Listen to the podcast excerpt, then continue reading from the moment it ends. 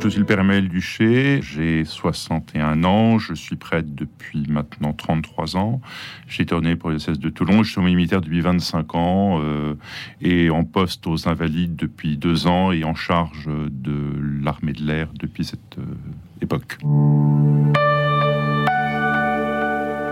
Le terme d'aumônier est un terme générique, quel que soit l'état de vie. Tout simplement, un, prêtre au, service des armées, sachant que je dis un prêtre, c'est pas tout à fait juste, puisqu'on a différents statuts. Nous avons des aumôniers laïcs, quelques diacres, des femmes. Alors, quand je suis entré dans le militaire, c'est-à-dire il y a 25 ans, euh, tous les aumôniers venaient de diocèses civils ou d'instituts religieux, puisqu'il n'y avait pas de formation spécifique pour les aumôniers militaires. Depuis quelques années, effectivement, nous avons des jeunes gens qui se forment en vue d'être militaires, donc qui sont formés par le diocèse aux armées et, qui ont leur formation intellectuelle dans un séminaire diocésain. C'était euh, sur le diocèse de Paris, euh, dans le séminaire de Paris, il y a encore quelques temps, et maintenant ils sont un peu répartis essentiellement, je crois, sur Rennes. Une des raisons, c'était la fin de la conscription, puisque euh, pendant cette période-là, les évêques diocésains avaient réalisé que donc forcément les jeunes gens qui faisaient le service militaire venaient de, de leur diocèse, donc détachaient assez volontiers des prêtres au service des armées. Maintenant, vu, euh, vu la fin du service militaire, vu également la baisse des vocations, le manque de prêtres, il a semblé opportun que le diocèse aux armées euh, forme des jeunes gens euh, spécifiquement pour être envoyé militaire. C'est une vocation dans la vocation. Je crois que c'est souvent un concours de circonstances. Euh, moi, j'y pensais pas tellement plus que cela, mais étant à Toulon, euh, j'ai été approché par domaine de la marine, j'étais plutôt intéressé et, voilà. Mais enfin, dans mon cas, ça me paraît important de rappeler que je suis prête avant tout. J'exerce aujourd'hui mon ministère dans l'armée.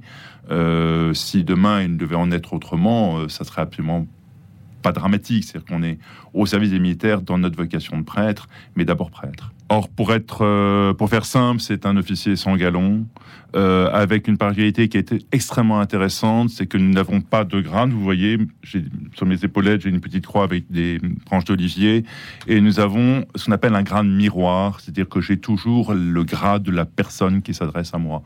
Je suis second classe avec un soldat de seconde classe, sergent avec un sergent, lieutenant avec un lieutenant, colonel avec un colonel. C'est vraiment euh, être là dans les moments euh, peut-être plus, plus sereins et puis les moments plus difficiles, puisque malheureusement, en, opération extérieure, euh, il peut y avoir des, des éléments dramatiques que j'ai souvent vécu, enfin trop souvent vécu, comme le décès d'un militaire en opération. J'ai été ordonné pour et dans le diocèse de Toulon. Euh, j'ai exercé mon ministère sur Toulon, dont j'ai rencontré beaucoup d'hommes de la marine à cette époque, qui en fait moi un petit peu sollicité, me disant que je serais sans doute à l'aise dans ce monde-là, et c'était le cas.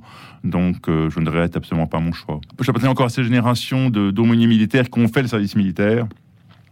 Donc, euh, je savais ce que c'était qu'une paire de rangers et un treillis. Donc, en fait, non, on a eu une petite formation qui était assez souple. On s'est retrouvés entre futurs aumôniers euh, pour échanger ensemble et pour découvrir un petit peu l'armée. Mais dans mon cas, j'avais déjà quand même une connaissance du milieu militaire qui m'a bien servi. En fait, j'ai beaucoup tourné. Hein. J'ai donc, comme je vous le disais, j'ai tourné pour le diocèse de Toulon. Et quand je suis entré dans le militaire, on m'a donné un poste dans la marine où j'ai exercé pendant huit ans, naviguant énormément. Ensuite, je suis passé dans l'armée de terre. Euh, et ensuite, j'ai été affecté outre-mer euh, à Djibouti où j'ai passé quatre ans. Et euh, en fait, quand j'ai quitté Djibouti, on m'a donné le l'aumônerie d'une base aérienne à Tours. Donc voilà, ça s'est fait comme ça. Mais en fait, nous sommes très très mobile dans nos affectations. Et puis, il faut dire une chose, on est très, très interarmé. J'ai la charge de la cathédrale des Invalides qui me prend énormément. Aux Invalides où je suis, euh, je m'occupe bien sûr de l'armée de terre, de, des aviateurs qui peuvent être là, des, des marins, parce qu'il y en a aussi quelques-uns. Et puis alors j'ai également un, la charge de, ayant la charge de, l'armée de l'air, je, je, suis assez régulièrement à Ballard où se trouve l'état-major de l'armée de l'air. Et puis j'essaie également de visiter les bas. J'étais encore hier à Évreux pour rencontrer l'aumônier qui est sur place. Partent en mission les aumôniers prêtres essentiellement, qui voilà, qui ont les aptitudes requises, ce qui a été mon cas pendant longtemps, puisque j'ai fait beaucoup de, missions extérieures jusqu'à il y a deux ans avant d'être affecté aux Invalides. C'est vraiment un ministère de proximité, puisque nous avons vraiment le, rythme et, les missions identiques aux militaires, sachant que la différence, elle est quand même importante, c'est que nous ne portons pas les armes. Mais on est sur le terrain, on les accompagne dans les missions, on fait les patrouilles avec eux, on prend les repas avec eux, on se détend avec eux, on fait du sport avec eux. C'est vraiment un ministère de proximité.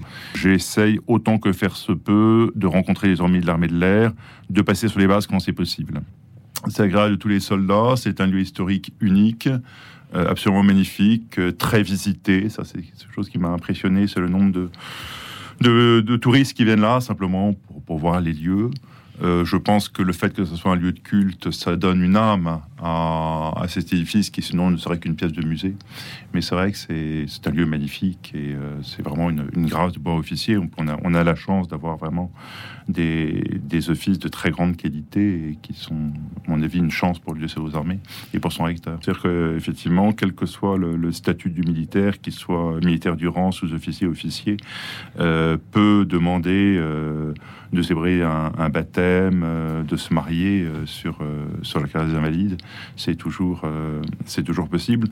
Euh, et c'est important, puisqu'effectivement, l'aumônier est l'aumônier de tout le monde, donc tout le monde doit se sentir accueilli et, chez lui dans un édifice dépendant du diocèse aux armées. L'événement le plus important du diocèse aux armées, puisque tous les aumôniers disponibles y sont présents, et euh, effectivement, on retrouve des aumôneries de tous les pays. Enfin, de beaucoup de pays en tout cas, et ça s'est élargi. Maintenant, on voit des pays d'Afrique qu'on ne voyait pas avant, des pays d'Europe de l'Est qu'on ne voyait pas avant. Et les gens se retrouvent là, même parfois de différentes confessions. Il n'y a pas que des, catholiques. Et c'est vrai que c'est un temps de fraternité assez exceptionnel. Et euh, on se rend compte que, effectivement, le fait que des militaires de tous les pays soient là nous conforte dans notre mission de soldats de la paix. C'est vraiment un lieu de fraternité. On était touché cette année de voir il y avait une petite délégation ukrainienne ils n'étaient pas très nombreux, mais je crois que leur présence était très importante et était ressentie de façon très, très, très forte. Je crois que les effectifs sont, assez stables. Bien sûr, on a, on a souffert de la pandémie. Cette année, je crois que la, la participation a été assez, assez conséquente. Euh, voilà, mais c'est des effectifs qui sont assez stables et qui, en tout cas, euh, nous confortent dans la pérennité de, de cette manifestation.